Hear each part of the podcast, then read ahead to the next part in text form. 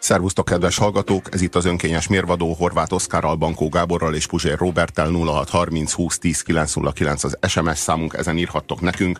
A lét elviselhetetlen könnyűségéről akarunk beszélni.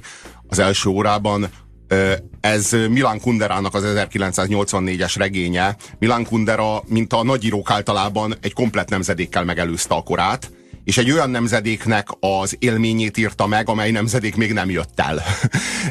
De aztán eljött, mert nem késik, mert a, a proféta proféciája az beigazolódik akárhogy is. És hát ez történt. Eljött egy olyan nemzedék, amelyik szociálisan, társadalmilag, kulturálisan leképezte a kvantumelméletnek az elemi bizonytalanságát. Tehát ami a fizikában Heisenberg nyomán megtörtént, az a társadalomban is megtörtént végül. Eljött egy nemzedék, amelyik elmenekült a saját sorsa elől. Eljött egy nemzedék, amelynek férfi tagjai levetették magukról a történelem terhét, és azt mondták, hogy ők már pedig mostantól kezdve nem vállalnak felelősséget a, az életért nem vállalnak elköteleződést, kivonulnak a társadalomból, de persze nem úgy, mint a hippik, leginkább beselépnek a társadalomba, vagy így fogalmazzak, mm, vissza menekülnek a Mama Hotelbe, virtuális valóságokba menekülnek, virtuális, tehát pornófüggők lesznek, sorozatfüggők lesznek, játékfüggők lesznek, egy virtuális térben fogják élni az életüket. Egy nagyon súlyos társadalmi tünet ez.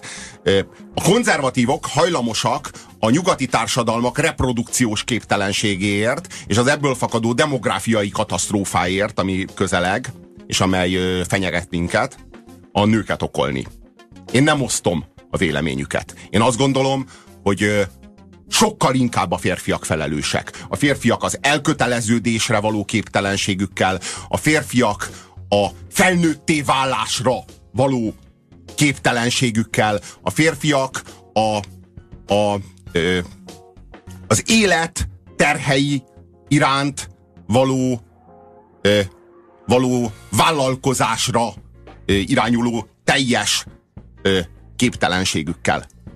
Most itt egyszerre több társadalmi csoportot is említettél, én ezeket ennyire nem kötném össze egy gyönyörű masnival. Nem biztos, hogy mindegyik esetben ugyanarról a jelenségről van szó, de az biztos, hogy van egy közös nevezőjük, amivel kapcsolatban egy még nagyobb, még ordasabb értelmiségi klisével élhetnénk, mint Kundera, és ez ugye Nietzsche, aki mondta, hogy Isten halott, stb. stb.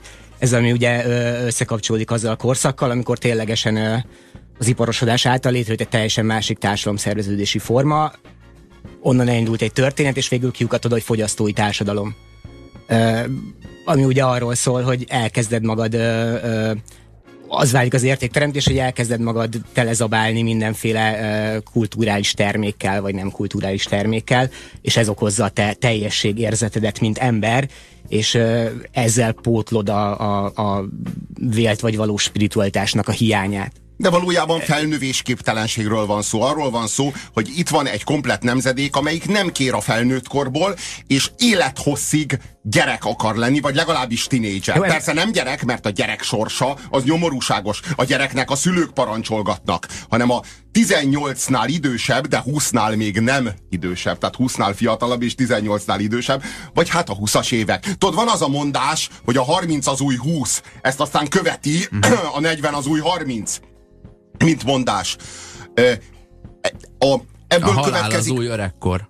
Ebből következik, a, ebből, követ, nem? ebből következik a, nem, nem, nem, a halál, a, nem, a halál nem az új öregkor. Viszont az 50, az biztosan az új 40, a 60 az biztosan az új 50, uh-huh. Mhm. és a, a, ameddig csak tudjuk ezt tolni. Nyilvánvalóan a koporsó az nem lesz az új öregek otthona. A három az új mínusz hét.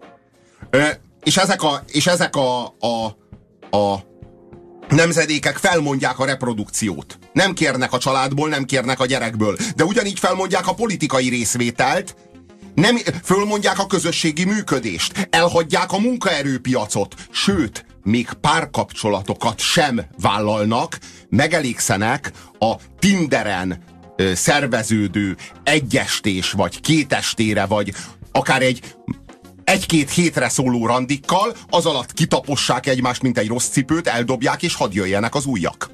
Szerintem ne kövessük el azt a hibát, hogy ö, okokozati összefüggéseket elemzünk, miközben igazából egy jelenséget írsz le. Tehát azt gondolom, hogy a jelenség az a testpetség, ez a, ez a legdivatosabb jelenség ma egy ilyen örvény, amiben, felé mindenki folyamatosan húzódik, egy ilyen hatalmas gravitációs tér, ami érint többféle társadalmi csoportot is, például érinti a fiatalokat, akikről beszéltél, vagy érinti a férfiakat, vagy érinti a játékfüggőket, vagy sorozatfüggőket, ezt nagyon sokféle módon lehet atomizálni azokat, akik érintettek ezen jelenség által. De ezt döntsük hogy mi ez a jelenség. Én azt mondom, hogy szerintem ez a testpetség, ami egyfajta új addikció, és ez mindenkinek másféle formában jelenik meg, attól függően, hogy melyik társadalmi csoporthoz tartozik. De a jelenség az nem a testpetség, a jelenség, a, a testpetség az a jelenségre, ö, a, hogy, hogy magyarázzam, valójában a, arról van szó, hogy itt van egy nemzedék, amelyiknek nincs energiája megvívni azt a forradalmat, amit az őt megelőző nemzedékek mindegyike megvívott. Ezen is sokkal bonyolultabb. Ezen is sokkal bonyolultabb, és főleg Magyarországon bonyolultabb, ahol hogy eleve kaptál egy nyugati neveltetést a 90-es években, ha mondjuk akkor nőttél fel, egészen véletlenül én pont akkor nőttem föl, tehát saját tapasztalatból beszélhetek, kaptunk egy olyan nevelést, ami ugye ez a, ez a nem is annyira nyugati nevelést, inkább azt mondom, hogy a nyugati nevelésnek egy ilyen tükrözött, idealizált, naív képe az alapján, amit a magyar ember ki tudott erről alakítani a rendszerváltás után itt Magyarországon, és akkor kaptam egy ilyen eszközkészletet ahhoz, hogy megvalósítsam önmagamat, legyek individualista, legyek liberális, valósítsam meg az álmaimat, menjek arra, amerre csak akarok. Ez és az a probléma, Matyi sorsa gyakorlatilag, hogyha úgy vesszük. Tehát aki, aki a 90 90-es években kicsit nyugati mintára, de azért naív köntösben kapott egy neveltetést, az a vágás gyereke. Igen, hát ő egy ilyen, egy ilyen paródiája végül is ennek, nyilván maga ö, ö, együgyű módján lefestve, de pontosan erről van szó. És ez a fajta individualizmus, ez valójában egy kőfal, aminek a mi generációnk neki rohan, önként és dalolva. Az, hogy emellett mondjuk uh, Van ezzel, ezzel, ezzel társul egyfajta tudatlanság, meg, meg társul hozzá ez a fajta testpegységre való de hajlam, van, amihez, amihez kap egy csomó eszközt, mert ezt, ezt bezzeg azért megkaptuk rögtön. Az a baj, hogy nem tudtok úgy importálni a nyugati világnak a fő értékeit és okokozati összefüggéseit, ahogy tudtuk importálni a termékeit. Mert azok rögtön bejöttek, és most ezt látod, ennek látod egy ilyen elfajzott verzióját, ami a 2000-es években tovább fokozódott, mert a technológia elkezdett alkalmazkodni ez a generációhoz, mindent lehetővé. Tehát mindent megszerezhetsz azonnal, mert most már ugye nem a kézzel fogható tartalom az a, az élvezeti cikk, hanem hát a, a, a virtuális tartalom, és annak korlátlan az elérése. Tudod mi van, hogy egész nap nassolunk, hogyha úgy vesszük a feladatokat, a tartalmakat, kicsiben esszük meg, ö, egész nap percenként elfogyasztunk valamilyen nagyon-nagyon pici tartalmat, és ezért nem marad meg az éjségünk a nagyra. Ugyanígy van a feladatokkal, egész életünkben apró cseprő hülyeségekről azt gondoljuk, hogy feladat, és elmarad a nagy feladat az 5 éves ö, távú, vagy a 15 éves távú, vagy egy életre szóló nagy célnak az elérése, mert nem vagyunk már rá éhesek. Soha, soha, abszolút nem fogalmazódik meg benned az igénye annak, hogy, hogy valamiféle ambíciót táplálj, vagy egyáltalán rájöjj arra, hogy az önmegvalósításnak dolognak mi lenne a belső értelme vagy magja? A nagy probléma itt az, hogy ennek a nemzedéknek nincsen választása.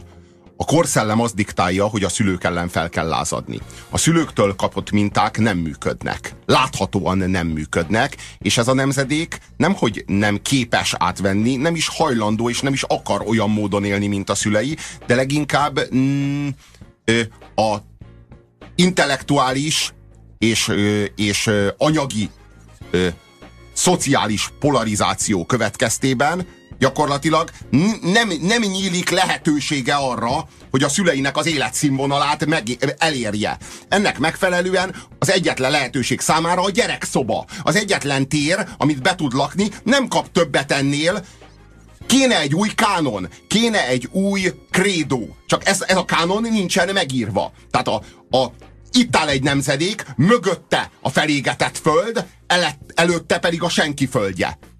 És itt áll megrekedve egy komplet nemzedék, és nem marad számára semmi más, csak a virtualitás.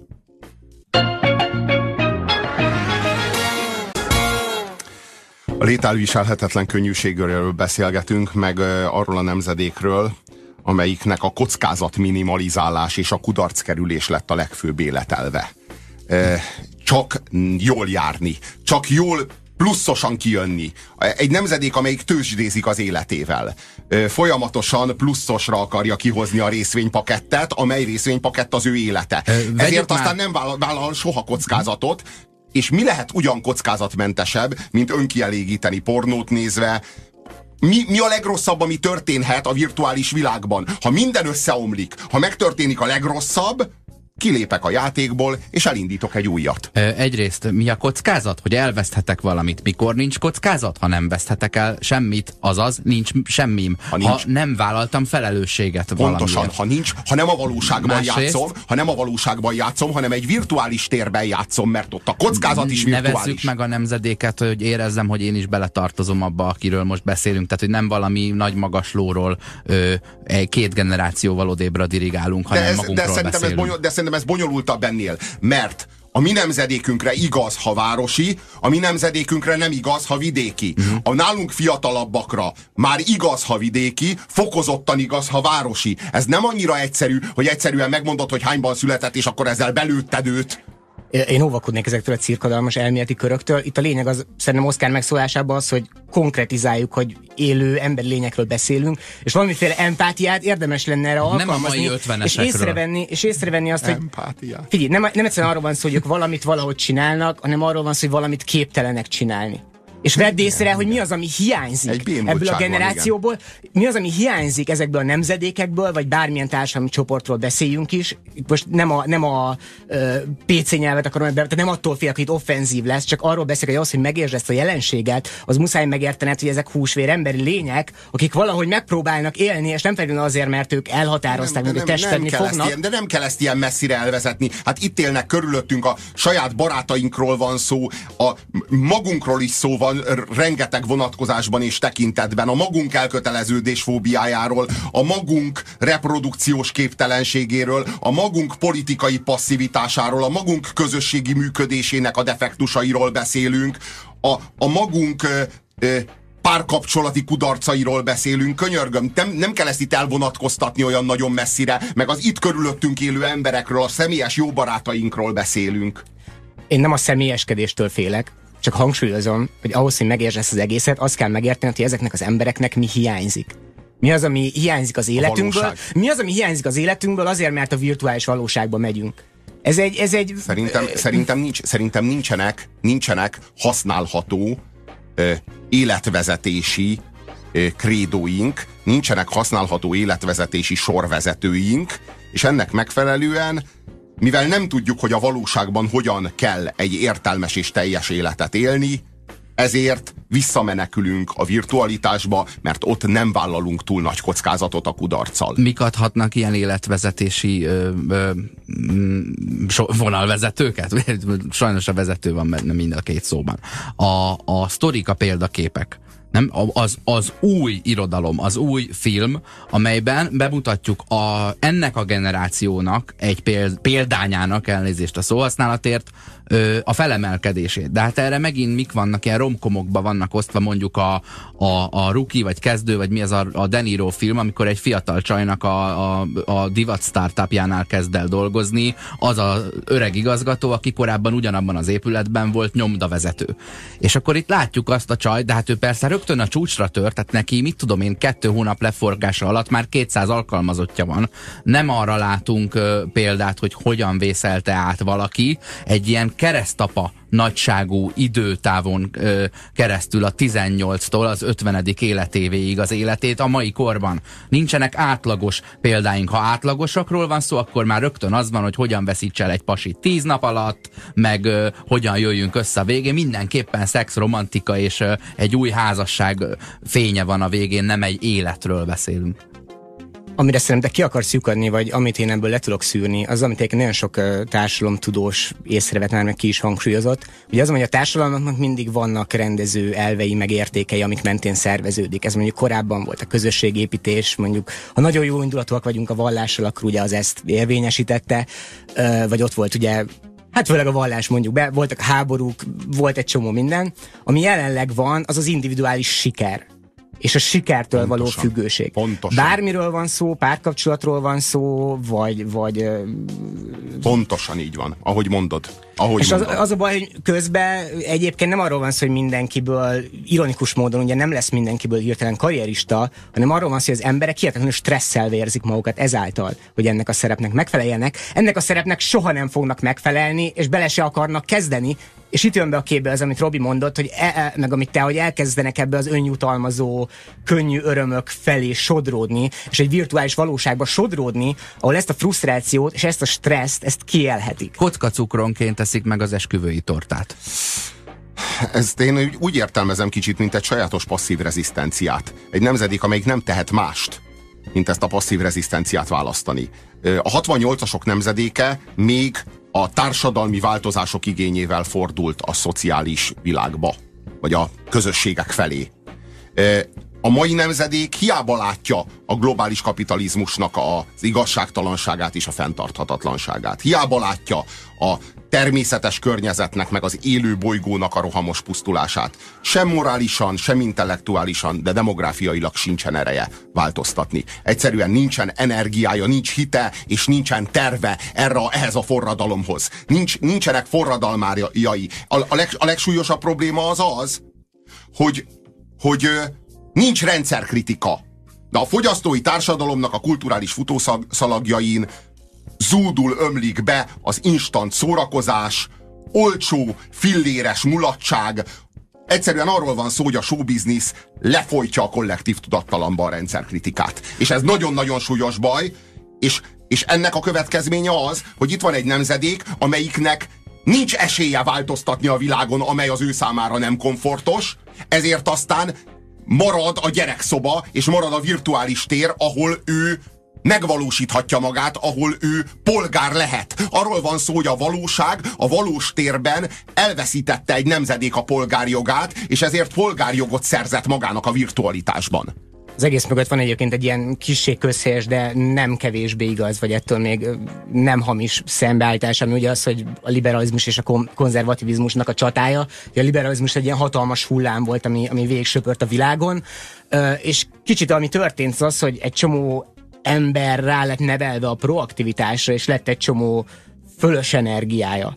Én próbálok erre kiukadni, hogy van egy, van egy, van egy beteljesíthetetlen ideál az emberek fejében, és ez, ez, erre nem mindenki alkalmas. Az a, az a véleményem, azt mondod, hogy nincsenek meg a kornak a forradalmárai és a rendszer kritikusai. Uh-huh. Én azt gondolom, hogy ők YouTube bloggerek formájában, angol nyelvű stand a formájában, illetve a, a van ez a Last, uh, Last Week Tonight with John Oliver, az HBO-n az a, az az igen értelmes véleményeket megfogalmazó ilyen late night show ö, házigazda, aki ezt elvégezni ezt a szerepet, de late night showból is mondjuk csak Amerikában van 12. Nagy a túlkínálat, egyik sem képez akkora egységes tömeget, ö, de nem ö, akármelyik YouTube bloggernek, vagy akármelyik humoristának, aki mondjuk rendszerkritikus, a követői, azok nem csatlakoznak egy nagy tömegbe, mert ebből is van 300. De nem csak ez a baj. Az a nagy baj, hogy a John Oliver bármennyire is progresszívek a gondolat, barátai elsősorban szórakoztatni akar. És a John Oliverből nem következik társadalmi változás. Nem következik. Nem következik belőle. Sajnos nem következik. Még bármilyen progresszív is, meg bármennyire erős, meg rendszerkritikus, akár a South Park Akár a Simpsons, Érdekes, akár a Family aha. Guy. Tehát, hogy akinek van koncepciója, az se lesz tisztán ilyen diktátor, aki kiáll és csak tartalmat visz magával, miközben a csak hülyéskedés az meg még mindig létezik. A, az a baj a showbiznisz, hogy van egy olyan speciális tulajdonsága, hogy uh, nem, a felé, nem, a, nem a magasabb vagy a mélyebb művészet felé halad, én pont egy kivételként hoznám fel itt a South Parkot, meg a Simpsons-t, amik nem, nem, ö, nem arra példák, hogy hát azért végsősoron mégiscsak szórakoztatni akarnak, és ez a baj velük. Nem ez a baj velük, az a baj velük, hogy ez a két sorozat például anomália. Tehát a showbiznisz az nem arról szól, hogy legyen egy perspektíva, nem arról szól, hogy ténylegesen mondjon neked bármit.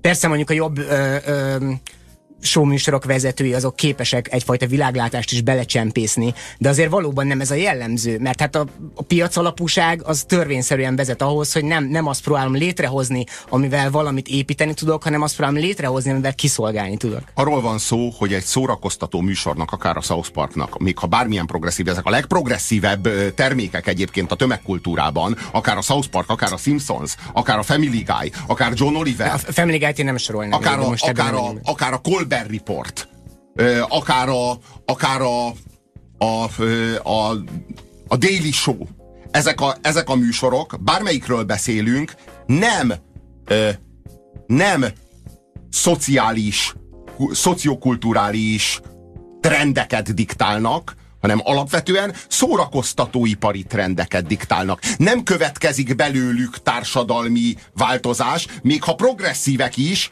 ez legfeljebb egy intellektuális progresszió, és nem válik belőle társadalmi progresszió. Nem szivárog át a társadalomba, nem változtatja meg a világunkat. Mert, mert valójában igazából nem ezzel, egyrészt nem ezzel az igényel lép fel, másrészt senki sem ilyen módon fogyasztja.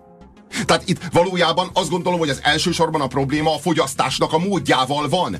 Senki sem veszi már igazán komolyan a progresszív gondolatokat, elveszítették a hitelüket, mert nem egy, egy releváns értelmiségi adja őket elő mondjuk egy, egy, egy barikádon, vagy akár csak egy virtuális barikádon, vagy akár csak egy tanszéken, hanem Kyle-nak a szájába adják a South Parkban, vagy vagy Stannek a szájába, érted? Amit John Oliver előad, az tulajdonképpen egy bohóc tréfa. Olyan, mintha Hofi Géza adná elő.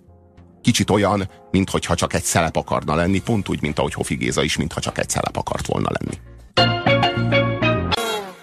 Amiről beszélgetünk, az a lételviselhetetlen könnyűsége, amiről beszélgetünk, az a, meg, a, meg azok a szórakoztatóipari termékek, amelyeken keresztül mégsem tud feltöltődni energiával, meg tetterővel, meg tervekkel, meg ideológiával egy nemzedék, hanem megmarad abban a testpettségben, megmarad abban az abban az energiahiányos állapotban és a virtualitásba zárva.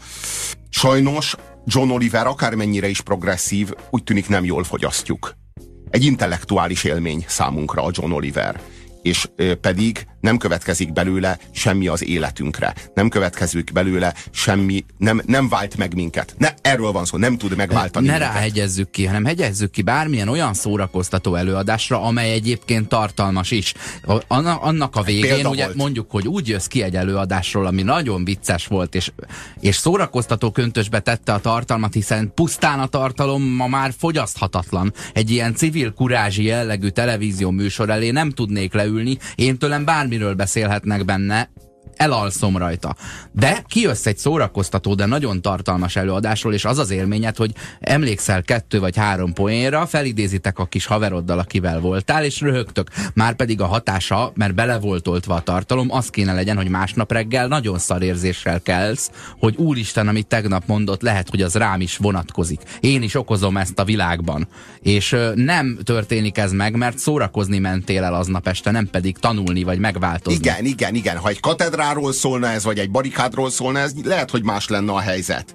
Ö, itt van egy nemzedék, és az igazi válság az az, hogy itt van egy nemzedék, és nincsen sorsa. Ö, nem, nem jut el A-ból B-be, nem is te, törekszik A-ból B-be, hanem egy virtualitásba zárva éli a, a, a leírhatatlanul, elviselhetetlenül könnyű, so, könnyű sorstalanságát vagy, vagy életét. Nem véletlen, hogy a Milán Kunderának a könyve az ennyire kultikus. Nem véletlen, hogy a Juliette Binosnak meg a, meg a Daniel Day-Lewis-nak a főszereplésével készült film a, a regény nyomán ennyire kultikus. Nem véletlen, hogy ennyire zabálja egy komplet nemzedék, mert a 84-ben a Kundera valamire nagyon rátapintott. Hogyha elolvasod azt a könyvet, a hősöknek pontosan ez a fájdalmuk, és pontosan ez a félelmük, csak amit mi itt megközelítünk, szociálisan és kulturálisan, azt a Kundera egészen filozófiai mélységekig viszi el. Ott már arról van szó, hogy a sok párhuzamos valóság bármelyikében élhetnék, de én éppen ebben élek. És, és nem bírom elviselni, hogy ez a millió lehetőség közül ez az én sorsom, és csak ez az én sorsom, és nem érem be vele, mert a összes párhuzamos univerzumot ki akarom élvezni, meg akarom enni, meg akarom dugni, randizni akarok vele. Ö, eb, nem, mi, mi más áll az elköteleződés fóbia és a felnőtté válás képtelenségének a hátterében, hogyha nem ez? Mit jelent, hogy egy nemzedéknek nincsen sorsa? Ami a hátterében ez a kudarctól való félelem. Természetesen. Össze, össze, összekötve a, a, a, a, siker, si, a, siker, a sikertől való függőségnek, ennek az éremnek a másik oldalán, a siker, ha megfordítjuk, ott a, van a kudarctól való félelem. A sikertől való, a sikertől való függőségnek az árnyoldala a kudarctól való félelem, és ebbe az árnyoldalba záródott be egy nemzedék. Igen, ez, ez a uh, analízis általi paralízis, valahol ezt hallottam. Mit, mit jelent, ez ide is teljesen jól. Mit jelent, ez hogy... pontosan, a, pontosan a, a határozatlansági reláció. Ugye Na. analízis általi paralízis, a megfigyelés miatti képtelenség a valamilyen működésre, most így kicsit titágítottam, de van ez a mondat, de van, de van, de van, van, ez a, van ez a mese az ezerlábúról, tudod? Amikor az ezerlábú sétál, és jön szembe a szarvasbogár. És kérdezi a szarvasbogár az ezerlábútól, hogy ezerlábú, hát ez valami elképesztő ez a koordináció, hogy mind az ezer lábadat szinkronban mozgatod, hogy nem, hogy nem gabajodik össze az ezer lábat, hát ezer lábat így mozgatni, hát ez elképesztő. És az ezerlábú így, így, így belegondol, hogy Tényleg? Én valami, elképesztő, én valami elképesztően ügyes vagyok, és abban a pillanatban, hogy elkezdi magát re, ö, ref, magára reflektálni, az összes lába összegabajodik, és az ezer lábú már borul is föl. És szarvas bogár, hogy csinálod ezt, hogy te egyszerre szar vagy, meg bogár, meg vas? És kérdezem. Ja, Esztergomba. Na szóval, hogy mit jelent az, hogy egy nemzedéknek nincsen sorsa?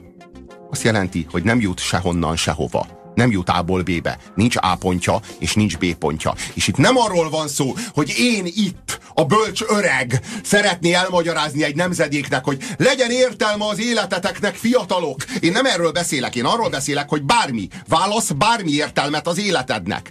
Ha úgy döntesz, csinálj gyereket, nevelt fel, legyen családod, ismerd meg az intimitást, meg a szeretetet, vagy annak egy, egy, egy magasabb vagy egy mélyebb minőségét. De ha nem, mert nem ez a te utad, válasz egy másik utat, írj egy könyvet, kutasd a rovarokat. Vagy, hogyha egyáltalán nem ez a te utad, akkor csinálj karriert, vagy akkor vidd valamire, vagy akkor bontakoztass ki az egódat. Ezer és millió lehetőséged van arra, hogy A pontból B pontba juss. Most A pontban vagy. Válasz a milliárd B pont közül magadnak egyet, az lesz a te sorsod. Itt a probléma az, hogy itt van egy nemzedék, amelyik egyetlen egy B pontot sem tud választani, nem tud választani, és éppen ezért nem jut az A pontból sehova, a komplet életét az A pontban éli le, az A pontba zárva éli le a, a sorsát, ilyen módon nincsen sorsa, meg sem történik vele, pontosan az történik, itt van egy nemzedék, amelyik ledobta magáról a történelem terhét. Engem az zavar a te magyarázatodban, mert hogy a, a, a tünetek felvázolásában egyetértek, a diagnózisodban nem. Az zavar benne legjobban, hogy amit te számon kérsz ezen a, ezen a nemzedéken, ahogy te számon kéred, abban ugyan, ugyanúgy benne van ennek a, ennek a mesterkélt görcse, az önmegvalósítás mesterkélt görcse. Ez a juss el A-ból B-be. Nem, ne juss el A-ból B-be, találd meg a lelki békédet, és nyugodj meg nem az a lényeg, hogy feltétlenül eljussál bárhonnan, bárhova. Az a lényeg, hogy éljen jól, éljen normálisan, legyél bölcs, szeres, csinálj, amit akarsz, csak ne legyen De benned... Ezek hiányoznak. Figyelj. Ezek mind hiányoznak a nemzedék élményvilágából. Igen, nem de, nem mindegy, de nem mindegy, miért hiányoznak. A, amiért te mondod, hogy hiányoznak, az maga az oka annak, hogy bármint egy ilyen megcsavart módon nyilván te is de szerintem a probléma az, hogy itt van egy nemzedék, amelyik nem a valóságot éli. Nem, a, nem baj, ha nem jut el A-ból B-be éljen a valóságban, és utasítsa el a valóságban az alternatívákat. Az a baj, hogy a virtualitásba való visszamenekülés az semmi más nem okoz, mint egy egy olyan nemzedéket, amelyik tinédzser korában vénül meg, és 40, 50, meg 60 éven keresztül marad felelősség nélkül élő gyermek. Nem ismeri meg a szeretetet, nem ismeri meg az intimitást, nem ismeri meg a, Ö, tudod, mit ismer meg összesen? Összesen? Ö, a, az iri, a, azt a Facebook profil gyártja le, amelyik mindenkiben irítséget és vágyat kelt arra, hogy ő legyen. Elsajátítja a menő tetoválásokat. Elsajátítja a letisztult és formatervezett lakásbelsőt. Elsajátít egy tét nélkül leélt magányos és rideg életet. És azt gondolom, hogy egy komplet nemzedék egy szociális kompetenciák nélkül tengődő nemzedék fizeti meg az árát annak, hogy a 68-as nemzedék meghirdetett egy harcot, azt a harcot nem nyerte meg, de a következő nemzedék számára legalább lehetetlenné tette a küzdelmet, meg a saját célok mentén való megharcolását, akár a saját krédójának a megírását. A nagyon nagy probléma, hogy ez a nemzedék sors nélkül él, és sors nélkül tengődik.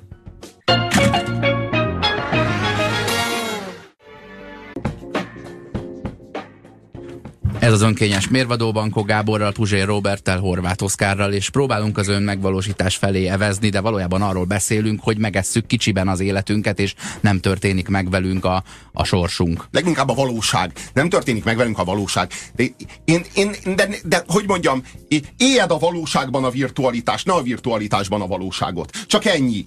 Én nem akarom megmondani senkinek, hogy hogyan éljen. Tényleg nem akarom megmondani senkinek, hogy hogyan éljen. Csak, én csak annyit szeretnék, hogyha egy nemzedék vállalná a felelősséget a közös, a, a közös létezésért.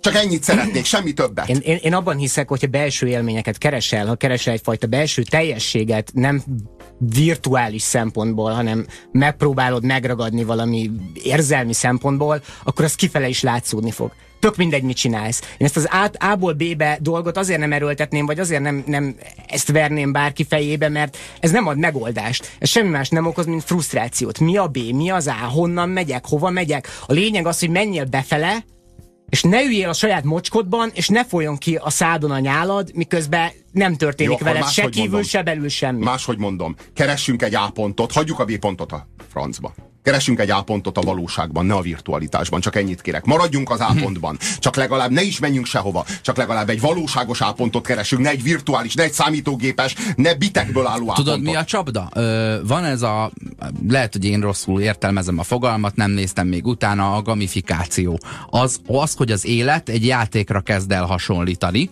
és ez szerintem roppant hasznos dolog a jövőnkre nézve, ugyanis amikor majd a, a svéd hatórás munkarendet azt már ö, két órásra csökkentik, és az égvilágon semmit nem kell csinálnunk, de közben meg 40 évvel tovább élünk, nem marad számunkra más szórakozás, mint az őseinknek, hogy felgyújtogatjuk a szomszéd falut, és megerőszakoljuk benne a nőket, meg egymást, egymást, ö, egymás nyakát vágjuk el. Ezért az egyre kevésbé tevékenységet igénylő életünket fel kell tölteni játékkal. És ez egy inga, mert eddig semmi játék nem volt benne, csak a gulág.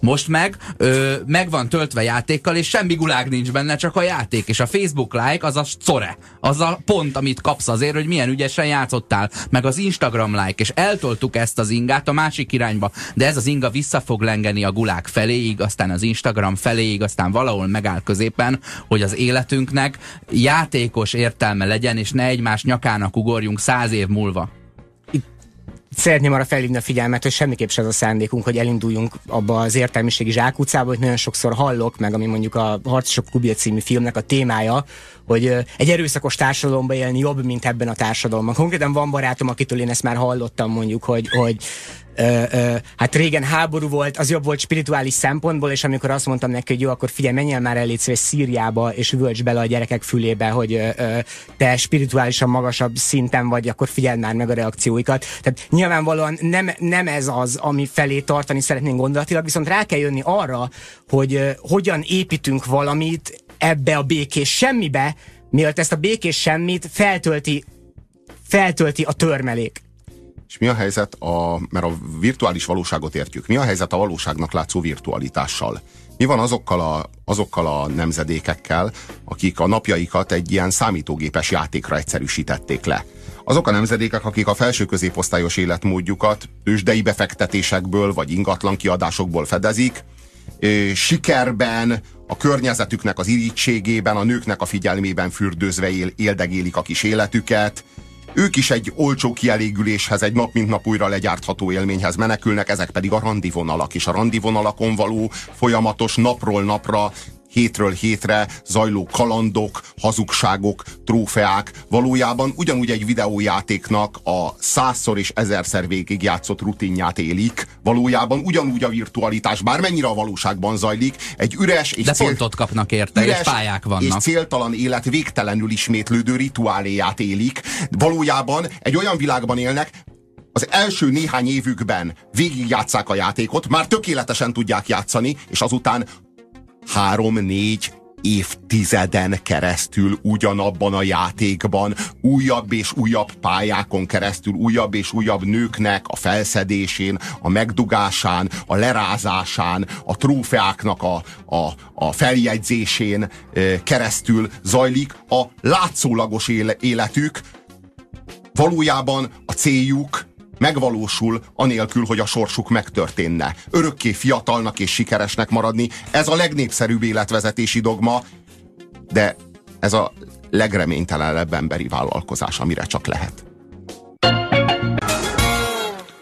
Egy örvényről beszélgetünk, egy olyan örvényről, ami elkap generációkat, de melyik generációt? Konkrétan ez a testpetség, konkrétan ez a, ez a mm, társadalmi felelősségvállalás iránti képtelenség, de az egyéni ön megvalósításra való képtelenség, de a reprodukcióra való képtelenség, de a politikai szerepvállalásra való képtelenség, egyáltalán a, a kulturális helyi érték betöltésére való képtelenség. A következőképpen modellezném a helyzetet. Van a Testpetség nevű galaxis, amiben vagyunk, bocsánat, naprendszer, legyen mondjuk a nap, ami körül a bolygók forognak a testpetség, bolygók, nagyon sok bolygó forog körülötte, mind különböző távolságra. És az a bolygó, ami a legközelebb van a testpetség naphoz, az az Y generáció nevű bolygó.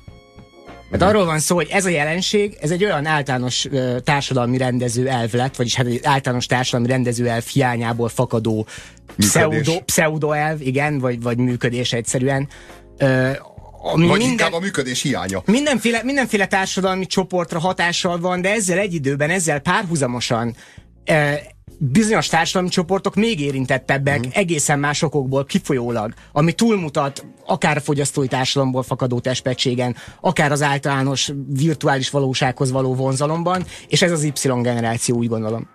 Tehát ugye a, a, az otthonról, mert ugye többször említetted ezt, már többször itt kerülgettük a forró kását, és én azt érzem, hogy azért ezt nevesíteni kell. Nem lehet, nem lehet úgy beszélni emberi csoportokról, hogy, hogy azoktól a specifikumoktól eltekintünk, amik az adott társadalmi csoportot érintik.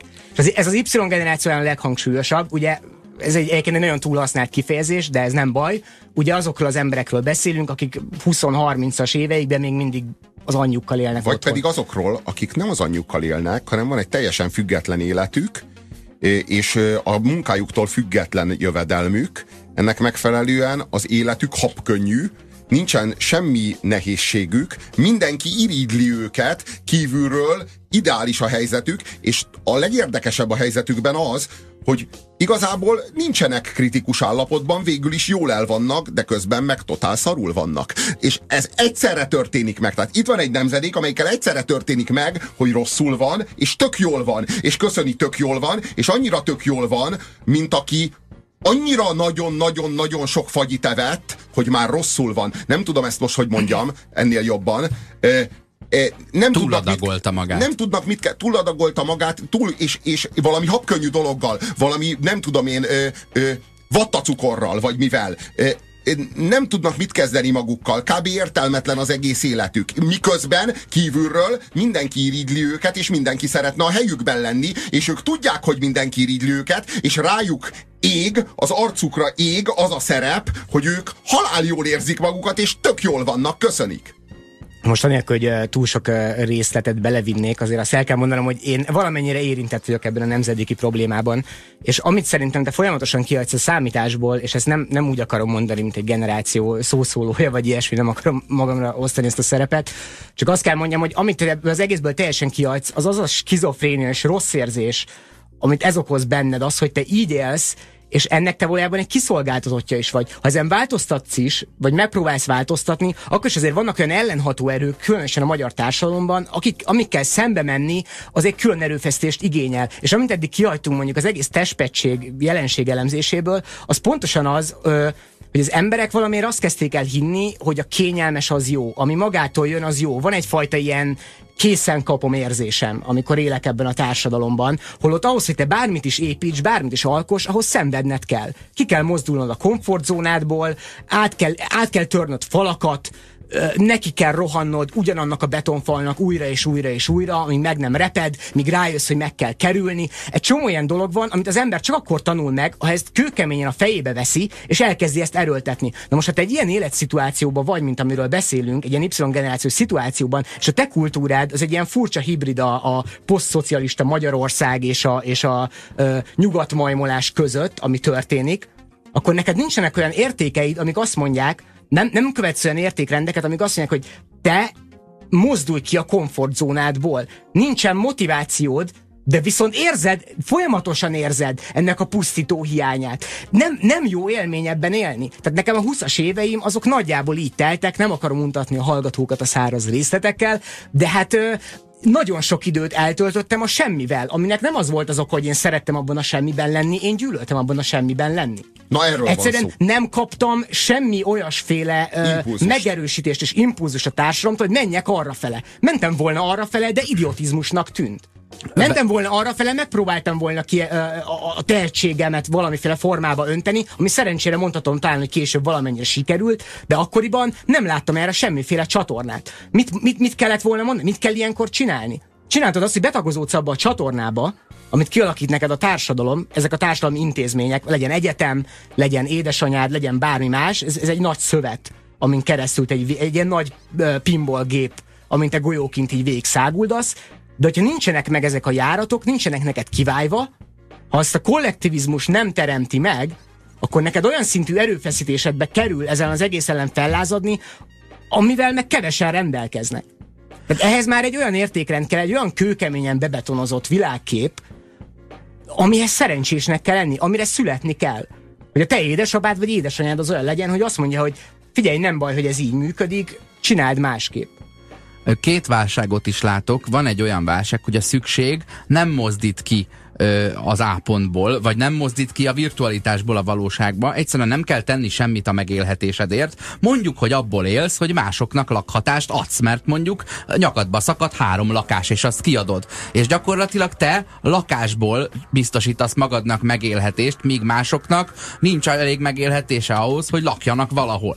Ö, a másik ö, probléma, ugye ez a gazdagság, de cél hiánya. A másik az, amikor meg valakiben mondjuk fortyog a tenni akarás, hogy vannak vágyai, álmai, de nincsen rá maradék ideje, mert az idejének a szinte teljes egészét a saját megélhetésére, a, a, az alapvető túlélésre fordítja. És ugye tudunk olyan példát mondani, ahol valaki ö, abszolút anyagi háttér, vagy gazdagság nélkül olyan önmegvalósítást, önmegvalósítás annyit tett hozzá a világhoz, hogy az mások millióit érintett, mondjuk Gandhi, neki nem lóvé kellett hozzá, és olyat is tudunk, aki, ne, aki meg volt átkozva a vagyonnal, és mégis tett valamit, például Széchenyi István.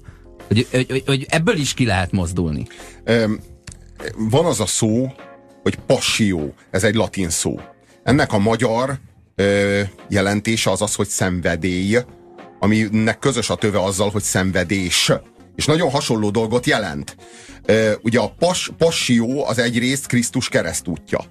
Másrészt, ugye, a hobbid is passzió, ugye? Mi Meg a, a marakúja is passion fruit, ez nagyon összezavar engem.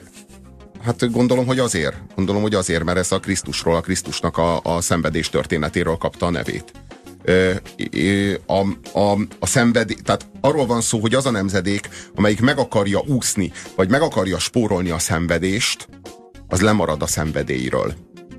Mert a szenvedés és a szenvedély egy és ugyanaz. Nincs szenvedély szenvedés nélkül. És tudod, hogy miért közös a töve? Mert passzív, mert elszenveded. Mert elszenveded, mert nem te teszed, hanem veled történik. Át kell adni a kontrollt át kell adni a kontrollt. Ez azt jelenti, hogy szembe kell nézni az esetleges kudarccal. El kell bele kell menni egy olyan játékba, aminek bizonytalan a kimenetele. jelent, és lehet, hogy el fogod szenvedni, és lehet, hogy el fogsz szenvedni egy kudarcot, és lehet, hogy el fogsz szenvedni egy csődöt, de a Krisztus ezt tette, mert erről szól a passió, erről szól a keresztút. Na most itt van egy nemzedék, amelyik nem vállalja a passiót, nem vállalja a keresztutat, nem veszi föl a keresztet, nem viszi föl a hegyre. Itt van egy nemzedék, és hogyha ezt egyéniben nézzük, akkor azt látjuk, hogy nincs sorsa, nem történik meg vele a szenvedés, ezáltal nem történik meg vele a, a megváltás, a saját életét sem tudja megváltani, a közösségeit sem tudja megváltani, és hogyha ezt kiemeljük a kollektívára vonatkoztatva, itt van egy társadalom, amelyik folyamatosan meg akarja úszni az ideológiákat. Meg akarja úszni az, a, a nagy ideológiai gondolati rendszereket, mert azok őt köteleznék valamire, és ő nem akarja elszenvedni a történelmet, ő pluszos akar lenni, pozitívan akar kijönni. Ő szeretne egy, egy, egy, egy pluszos mérleget. És így az ideológiák megúszása nem más, mint a történelem megúszása. Itt van egy nemzedék, amelyikkel nem történt meg a saját története, és itt van egy társadalom, amelyikkel nem történik meg a történelem. Amiről beszélni fogunk, az a Hell or High Water című film, vagyis a magyar címén a Préri Urai című film. Ez egy ez egy republikánus programfilm, én úgy gondolom. Tehát ha, ha van ennek a, ennek a mm, trumpista a, a Make America Great Again Make America kampány szlogennek van filmváltozata, vagy, akkor az ez. Vagy van jelentése, vagy hogy ha, ha, ha Donald Trump jelenséget, vagy, de nem is a Donald Trumpot, mert Donald Trump az, egy, az, egy, az csak, egy, az csak egy, egy média pojáca. Egy, egy reality hős, aki, aki most éppen a politikában értékesíti magát. De hogyha mindazt a társadalmi jelenséget és felhajtó erőt, ami a Donald Trumpot képezte, és ami a Donald Trumpból Donald Trumpot, meg amerikai elnököt csinált, meg akarjuk érteni, akkor ahhoz ez a film, a Hell or High Water úgy gondolom, hogy nélkülözhetetlen. Érdekes módon én, én, amikor elkezdtem nézni, ez egy nagyon jó film, és mindenkinek bátran ajánlom. Ugyanakkor folyamatosan az az érzésem volt, hogy a dialógusok egy részét Lenkenéni írta személyesen. És amikor ezt elmondtam a Robinak, ő azt mondta, hogy ugyan, az a No Country for Old Men volt szerinte. És szerintem meg ez. Ez egy ilyen szociálisan érzékeny, szomszédokos bankrabló western, miközben az elvet rabszolgáikért máig leghangosabban síró fehér embernek a, a nosztalgikus siránkozása, hiszen Texasban játszódik. Ez a leghangosabb déli állam. Ez, ez hordja a leghangosabban a matricát az autó, az autónak a lökhárítóján, a, ugye a, a, a konföderációs zászlót. De közben egy jó film.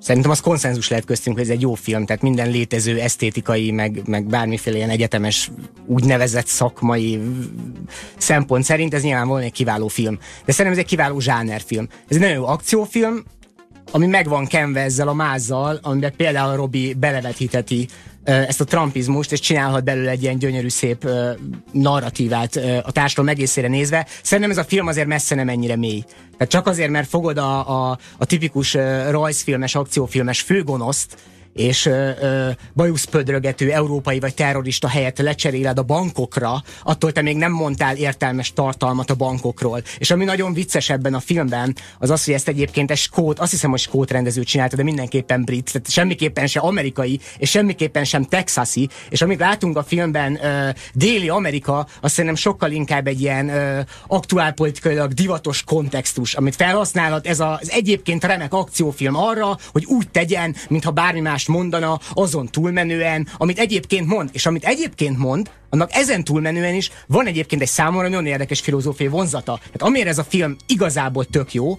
az az, hogy semmiképp se a jó győzedelmeskedik a gonosz ellen, hanem a végén van egyfajta ilyen morális eldönthetetlenség abban, hogy most kinyert és kiveszített, és igazából senki. Tehát megvan az a jellege, ami a legjobb westerneknek, ugye, hogy ez, ez tényleg, ténylegesen a senki földje, ez ténylegesen egy olyan ilyen posztapokaliptikus, szinte posztapokaliptikus világ a saját korán belül, ahol, ahol az értékek már így elvesznek, és, és mindenki egy hatalmas katyvaszba van. Még csak azt sem uh, tudjuk, hogy ki a jó itt, és ki a rossz. Na, nagyon nem egyértelmű, és nagyon nem könnyű eldönteni ebben a filmben, hogy ki a jó és ki a rossz, és többek között ettől is jó film. Egyébként te tökéletesen ki van zárva, hogy ez egy akciófilm. Ez egy filmdráma. Minden elemében filmdráma. Tehát, hogy ez, ez aztán nem akció. Ha valami nem akciófilm, akkor a Hell or High Water az, az aztán nem akciófilm. Akkor, akkor egy thriller, bocsánat. Neve, nevezzük thrillernek. Én, én, én, Te, dráma, drá, dráma akkor lenne, hogyha nem lenne az egész film az első öt másodperctől kezdve nyilvánvaló. Onnantól kezdve a kamera elindul balra forogva, a falon van egy graffiti, ahova az van írva, hogy uh, bezzeg, a, bezzeg, a, bezzeg az irakiaknak segítetek minket, meg itt hagytatok cserbe, valami ilyesmi fel van fújva a falra egy ilyen veterán katonás amerikai uh-huh, szöveg. Uh-huh én, én már abból a pillanatban tudtam, hogy jó, akkor ez a film, ez nyilvánvalóan most arról fog szólni, hogy a szegény elnyomott amerikai munkásosztály, ahogy bosszút áll az elnyomó szuperhatalmon, és uh-huh. uh, azt gondolom, hogy ebben sok igazság lehet, de így ebben a formában nem más, mint gics és ezzel fel, van töltve, fel vannak töltve a filmben található lyukak. És ezzel egyébként a világon semmi gond nincs. Minden akciófilm és minden thriller ezt csinálja, mióta világ a világ. Hey, mi ez itt? Felégetik a mezőt? Mi a szarért tennénk? Az autóút felől indult, és azóta követ minket. Mi tehetünk esetleg valamit? Hát pusztítson el, nem kilodnék tovább. Vágd azt a kerítést! 21. század, én meg űzöm a marhát a tűz elől. És csodálkozom, hogy a fiamat miért nem vonza ez a szar. Gyerünk! Rajta, öt meg a parát! Bejelentsük? Brazos folyón túl úgyse terjed. Meg nincs is kit kiküldeni. Ezek csak magukra számíthatnak.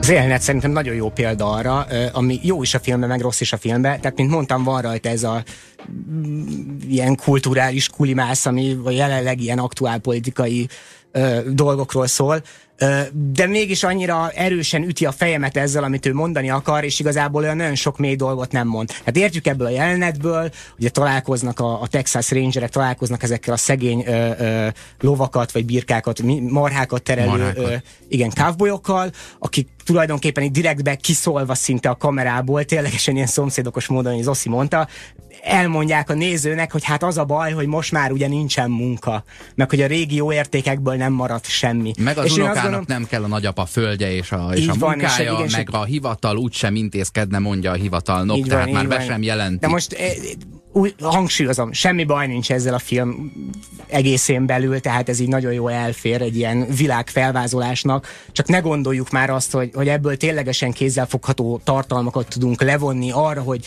ténylegesen mi történt a bankokkal, miért romlott össze 2008-ban a gazdaság, mi történt szegény ö, fehér középosztályjal, és nagyon szerencsére a film ezt azért ellenpontozza. Nem ilyen történt, nem, nem ennyire konkrét, meg nem ennyire történelmi, ennél egzisztenciálisabb. Nem itt arról van szó, hogy a, az ellenség az láthatatlan. Arról van szó, hogy a gonosz a világban nem testesül meg. Nem jön el a fekete lovas, aki, a, aki, a, aki megnyomorítja, meg, meg, meg megkeseríti az életünket, ahogyan, ahogyan Frank a volt egyszer egy vadnyugatban, a, aki a gonosz, és akit le lehet győzni a film végén. Itt a gonosz az láthatatlan. Itt a gonosz az egy gonosz szisztéma, egy gonosz rendszer, ami a világunkat a világunkat megrontja. Ami mondjuk, a világunkat... mondjuk ki, hogy mire gondol a film is végig a, a, a, a hitelválságra. Uh-huh.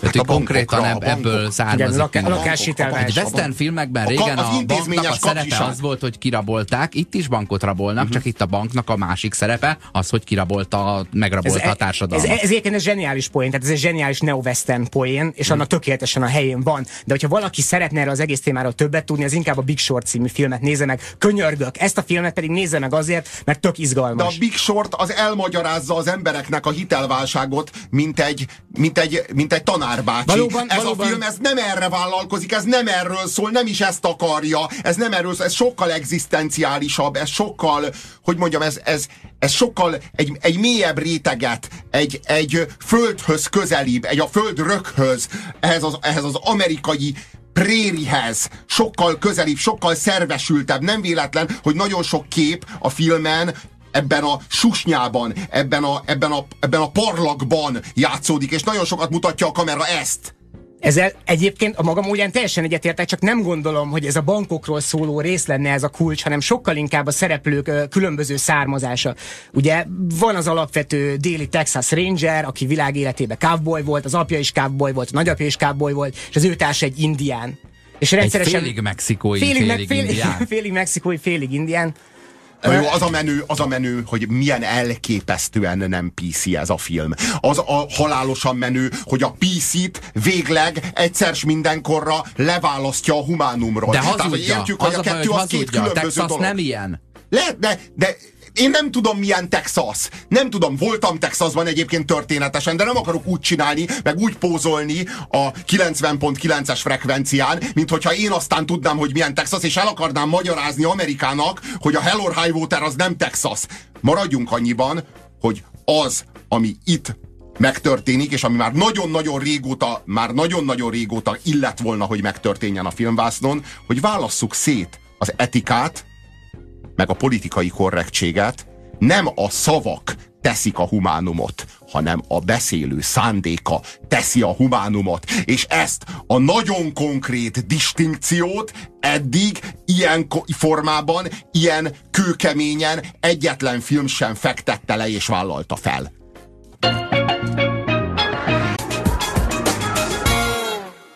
Az úr pocakjából ítélve túl van már néhány kilakoltatásom, megbocsát. Elnézést, bankár úr. Nem voltak bekapcsolva a biztonsági kamerák? Dehogy is nem. És fel is vették a rablást? Hát persze, hogy. Miféle bank az, ahol nem veszik fel, mit lát a kamera? Hát olyan Texas Midlands féle. Nagyszerű, van felvételünk. Belenézel, amíg átkukkaltuk a gyors kajáldába. Veszel nekem is valamit? Éhen halok. Itt nincs belényhús. Félig mexikói vagyok ám. Majd kapsz mexikói sertést is, ha végzek az indiánosokkal.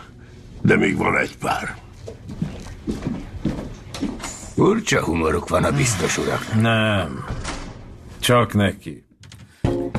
Igen, itt a hősünket hallottuk, akit ugye a Jeff Bridges játszik, és aki ugyanazt a figurát játsza egyébként, amit a Tommy Lee a Nem védnek való vidékben. Egyébként ez a film a Hell or High Water, amiről beszélünk, ami a szörnyű magyar préri urai címet kapta megint csak nem sikerült lefordítani az eredeti címet. Nyilván az, a, a készítők azok tudnak filmet készíteni, csak címet adni nem tudnak. Ezért a magyar stúdió az mindig felülírja. Segítségükre siet. De nem értem egyébként, hogy miért nem forgatják újra a filmet. Hát, hogyha ennyivel jobbak, meg ennyivel jobban tudják, hogy mi ez a film, teljesen jogos lenne. Szóval azt érzem, hogy a nem vénnek való vidék az, az így nem értettem, mire való. Nem értettem, hogy mire való az a folyamatos sírás rívás, amit ott a Tommy Lee Jones lerendezett, hogy jaj, a régi világ, jaj, régen még jó volt, most meg már ez a szörnyű erőszak elszabadult. Jaj, de az én időmben még nem ilyen. És nem értettem, mert nem ment ki az egész, nem futott ki az egész semmire. És végre elkészült a film, és most értettem meg, hogy hát a nem vénnek való vidék végig ez akart lenni, csak nem sikerült neki. Hát végre leforgatták azt a filmet, amit a nem vénnek való vidék készítői, egyébként a zseniális Coen fivérek nem voltak képesek, mert az a film egy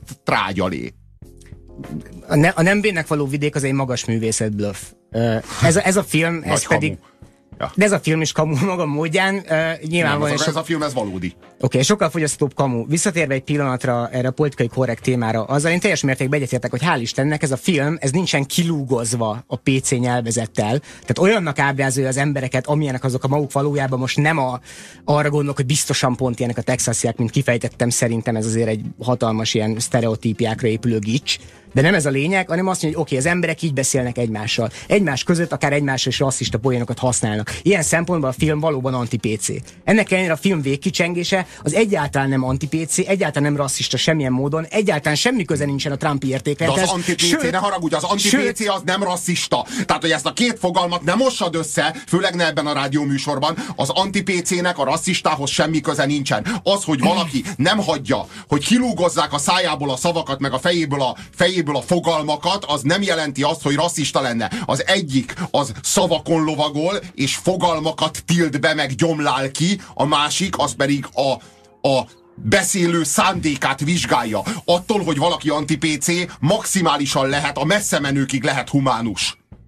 Semmi köze a rasszizmushoz. Semmi köze a, az, a, a, a ne, ne csináljunk etikát a politikai korrektség követelményeiből és, és diktátumaiból. Nem, én ezt a különbségtételt pusztán azért teszem meg, mert nem akarom azt, hogy bárki azt gondolja az alapján, amit te mondasz, hogy ebből a filmből majd ő megkapja azt, hogy a mexikója gonosz, meg az indiána gonosz. De azért nem erről van szó. De nem a de gonosz, okay, azt tisztáztuk, kapja meg, azt kapja tisztáztuk meg, a fogalmi zavart, tisztáztuk, az... tisztáztuk a fogalmi zavart, de a lényeg a számomra ebbe a filmbe az egésznek a morális vonatkozása és filozófia dimenziója, ami számomra sokkal erősebb, mint ez a, ez a ráerőltetett aktuál politizálás. És ez a morális filozófia dimenzió nem más, mint az, hogy ki, uh, kinek mi a tulajdona, mint népcsoport, kinek mi az ő földje, ki hogyan vette el a másiktól az ő földjét, és ebben rendet lehet -e tenni. A főhőstől elveszi a saját földjét. Jó, hallgassunk egy jelenetet. Ami pontosan, ami, ami pontosan, pontosan erre vonatkozik. Te laknál itt? Az egyetlen vasáruboltban minden kétszer drágább, mint a városban. Az étteremben egy vipera a felszolgáló. Hogy lehet egy ilyen helyen élni? Képzeld, már vagy 150 éve csinálják. Barlangokban meg 150 ezer évig éltek, azt már mégse csinálják. Hát a te őseid talán igen. A te őseid is.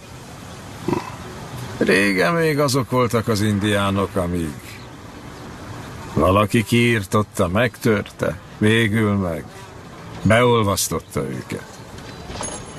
De 150 éve még ez az én őseim földje volt. Minden, amit itt látsz, az itteniek nagyszülei elvették. És most tőlük is elveszik. Csak ezúttal nem egy hadsereg, hanem azok a rohadékok odaát. A bank.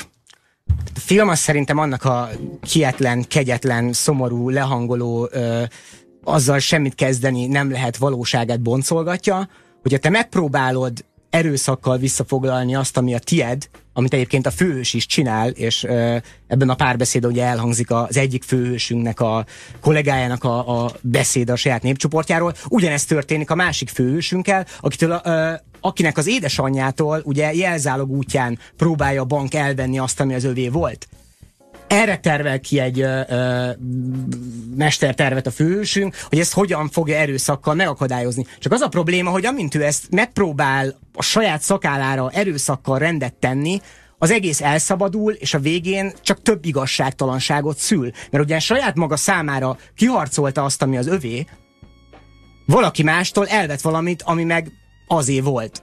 Tehát itt ugye nem, nem akarjuk előni a poénokat, de ugye több ember áldozattal is jár ez a, ez a kis hadművelet, ami nem volt benne eredetileg a pakliban. Mm, nem volt benne akkor, akkor, ez, akkor ez most miféle igazság? Na de Tehát pont, hiába, na, de pont hiába ettől egy- jó film. Na de látod, pont Hát ettől pont, jó a pont film. erre akarok kiukadni. Pont Ettől jó, pontosan ettől jó a film, nem pedig ettől a bankos hablagytól, hanem pontosan attól, sok- hogy nagyon sok te nem fogsz, tudni, nem fogsz tudni erőszakkal, nem fogsz tudni pattogással igazságot szolgáltatni az ősök bűneire, vagy, vagy a tégedélyes sérelmekre, ez így nem fog működni. azért- azért- Semmi már, egy, egy akkora erőszakos katyvaszban élünk, egy akkora, ez a film ez igazából morálisan teljes mértékben anarchista, nem azért, mert azt preferálja, hanem azt mondja, hogy ez van. Nem tudod visszavenni, nem tudod visszavenni, mert ha visszaveszed, elkövetsz újabb igazságtalanságokat, amikkel megint csak elveszel más emberektől valamit.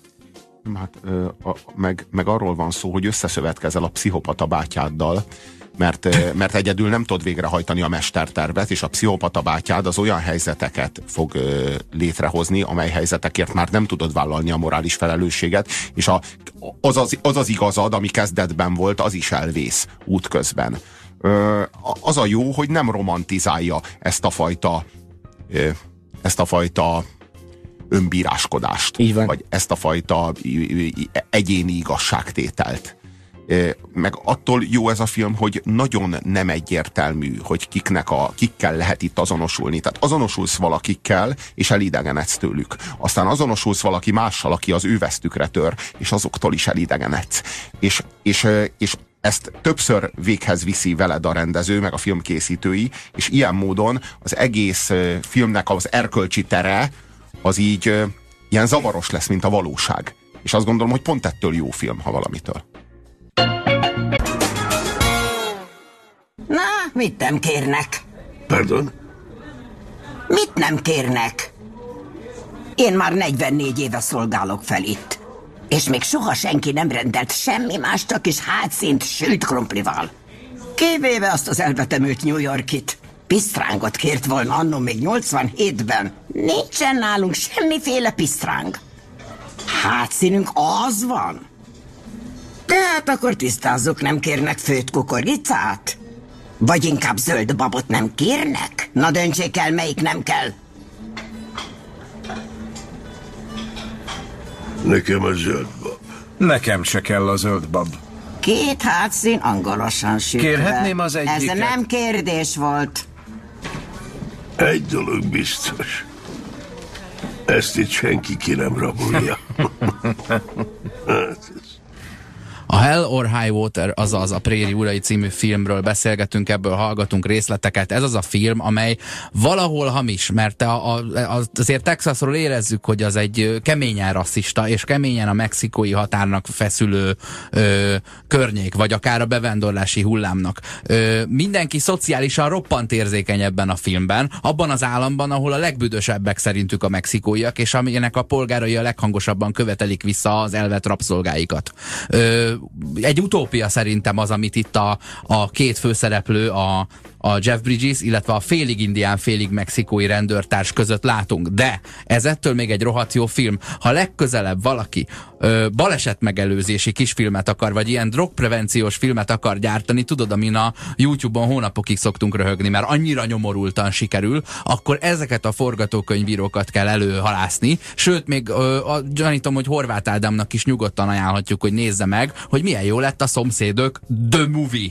Ö, mert, mert komolyan mondom, Lenkenéni szájából hangzik el a legtöbb mondat, rohadt kínos némelyik dialog, de a cselekmény az elgondolkodtató és morális fordulatokkal teli, és ez hozza a filmnek az értékét. Párszor lefordul, hogy fogtam a fülemet, hogy, hogy Janka néni, Lenke néni, Vágásiék beszélnek a képernyőn western ruhába öltözve, el, elmagyarázott nekünk a cselekményt, és hogy mit érdemes gondolnunk. Tehát mind, mind a kettő elhangzik meglehetősen elégszer, hogy a legbutább néző is értse, hogy, hogy miért okos ez a film, ami nyilván önmagában ellentmond az okos film definíciójának. Meg amikor ez... bankárúgnak szólít valakit, tudod, mert nincs, nincs rá fél perc, hogy bevezessük, hogy ő John és bankár, és majd hé John, hanem bankár úr, és jó, akkor ő biztos a bankár. Hát szerintem nagyon erős a, a maga az, az, az nagyon erős, mert eddig ezzel még senki nem próbálkozott meg, hogy a társadalmi és a köztörvényes bűnözést ütköztesse, így egymással szembeállítsa. Igen, van ennek egy ilyen Godzilla kontra King Kong jellege. Kifejezetten, kifejezetten. És nem hogy, ezt hogy... teszi a mm, Robin Williams az esőnek fordulva az égnek meredve? A ja, minden, igen, minden idők leg, legnépszerűbb, legjobb filmjében? Ja, igen, tehát én tudom, hogy mire gondolsz. A Shawshank Redemption, a remény rabjaira. Tim, Tim Robbinsra gondol? Tim Robbins. Ja, bocsánat, kit mondtam? Robin, Robin Williams. Én a, Tim én Robbins a, Williams. Én a, Son. Én, én, én a halász király legendájára gondoltam. de, komolyan, de, de szerintem nem. Szerintem ha, ha már egy másik Jeff Bridges szóval film. valami másról szól, de minden esetre az biztos, hogy ez a film, ez, ez valamit megmutat nekünk abból, hogy a végén van, a legvégén, a filmnek a legvégén van egy párbaj jelenet, de csak verbálisan, nem vívják meg a párbajt, de ott van a jó, és ott van a rossz, és nem tudjuk, hogy melyikük a jó, és melyikük a rossz. Nem tudjuk igazán, hogy melyikük a jó és melyikük a rossz. Mondhatjuk azt is, hogy két jó van a végén, de mégis ellenségek, és nem azért ellenségek, mert bármi bajuk lenne egymással, hanem azért ellenségek, mert a történelem, meg a, meg a világrend erre a két pólusra rendelte őket. És mind a kettő igazságot akar, vagy akart, de mind a kettő elbukott benne, mert nem sikerült szintisztán átvernie, mert az igazság ö, keresése erőszak útján erőszakot szült. Meg mert az igazság az nem teljesíthető nem teljesülhet be. Az igazság, arról van szó, hogy az igazság egy elvont eszmény, és az elvont eszmény érdekében mi itt, a porban, mi itt fizikai ö, harcokat vívunk, hogy ezt az igazságot, ezt az elvont ö, fogalmat, ezt érvényesítsük, és lehetetlen, mert minduntalan elbukunk benne, mert, mert ez nem, a, nem az evangélium, mi pedig nem vagyunk Krisztusok. Ez, ez volt. volt a Hell or High Water, ez volt a Perigiri Urai című film. Miért ez a címe? Mit jelent az, hogy Hell or High Water? Ö, ez, ez egy, ez egy részlet szerintem, de ez, hogy jöjjön bármi is, én akkor is. Így Tehát van, ez a bárhogy lesz, úgy lesz. Konkrét, ha, úgy konkrétan tetszik. elhangzik egyébként a filmnek az eredeti angol nyelvű verziójában, abban a jelenetben, amikor végrehajtja a főszereplőnk a legfontosabb pénzügyi tranzakciót, és biztosítja a főszereplőt arról, hogy mostantól bármi történik, az ő pénze biztonságban van, vagy hogy hát most már nem, nem történhet baj az ő tervével, és ekkor használja ezt a kifejezést. Akár pokol, Water, akár áradás, de, igen, gyötör, de, én keresztül viszem. Nyilván, nyilván uh-huh. itt azért van egy ilyen játék a, ezekkel a szavakkal. Hát akkor itt leginkább arról van szó, hogy a kisember lesz akármi is, át fogja ütni az amerikai, a, a meghazudtolt és megcsalt amerikai álmon a maga igazságát. Igen, de miközben ezt teszi, miközben ezt teszi ő maga is megcsalja ezt az amerikai álmot, hiszen másoktól még veszi el, ami a legfontosabb. Is, még a saját álmát is megcsalja. ez a legszörnyűbb, ez a legfájdalmasabb benne, hogy nem lehet helyreállítani a megcsalt és megrabolt amerikai álmot, még a saját álmomat, mely szerint helyreállítom a megcsalt és megrabolt amerikai álmot is meg kell csalnom, és meg kell rabolnom, és végül nem marad semmi más, csak a, csak a megszomorított ember, aki, aki elbukott, és még hogyha sikerült is megvalósítania valamit, most már ő semmi más, mint valamiféle eszköze a családjának, vagy valakiknek, akikért az egészet végül is megtette semmi más nem marad, mint a mögötted lévő történelem, ami rád nehezedik teljes súlyával, és ott vannak a te döntéseid, amikkel együtt kell élned. De Ez van, konkrétan, de van, konkrétan de... elhangzik egyébként a film végén. Az egyik fős mondja a másiknak, hogy aludja, hogy tudsz, ez most már egész életedben ott lesz veled. Veled igen, de ott van a család, és ott vannak az utódok, ott vannak azok, akiknek megváltottad ezzel az életét, és ott vannak ők, akikért érdemes volt, akiket meg tudtál váltani ezzel. Te elkárhozol, de ők, ők kapnak egy esélyt. Kapnak egy esélyt tőled, mert Amerika megcsalta őket, de te megváltottad. Na hát, mindösszesen ez volt az önkényes mérvadó mára. Bankó Gáborral, Orvát Oszkárral, Puzsér Roberttel. Köszönjük a figyelmeteket. Sziasztok! Sziasztok! Sziasztok.